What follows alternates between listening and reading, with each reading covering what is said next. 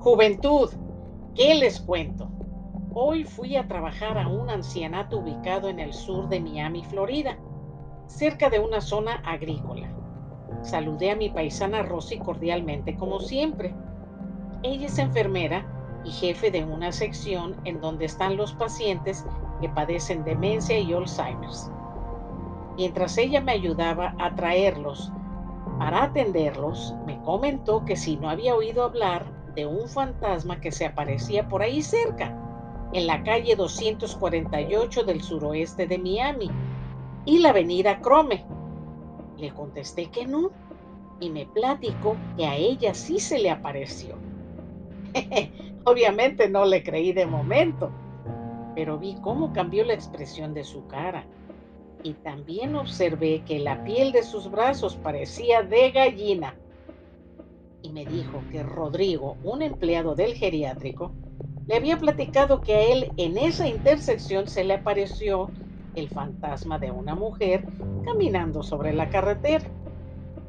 Rosy no le creyó porque Rodrigo seguido se emborracha y ella pensó que esa aparición fue producto de su embriaguez.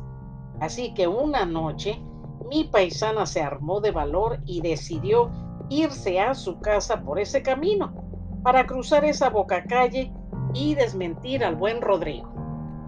Por cierto, yo busqué en Google y esa área es solitaria. Hay pocas residencias, poca luz y muchos sembradíos.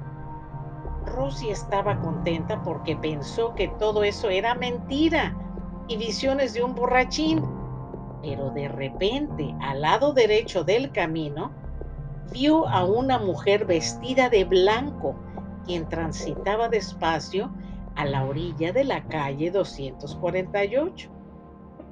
Mi paisana tuvo el valor y la osadía de bajar la ventanilla de su carro para detenerse un instante y ver a la dama de blanco.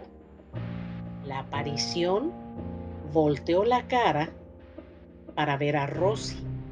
Y ahí fue donde mi buena amiga ahogó un grito de terror y aceleró su auto después de ver el rostro de una calavera. Y yo bromeando, le pregunté que si ya se le quitaron las ganas de manejar por ahí. Se rió nerviosamente y me contestó que jamás lo volvería a hacer, ni de día ni de noche.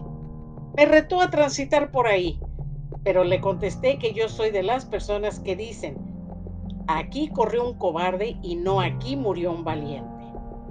Si alguno de ustedes llegara a pasar por esa intersección y ven ese fantasma, compartan su experiencia con la audiencia. Gracias y hasta la próxima.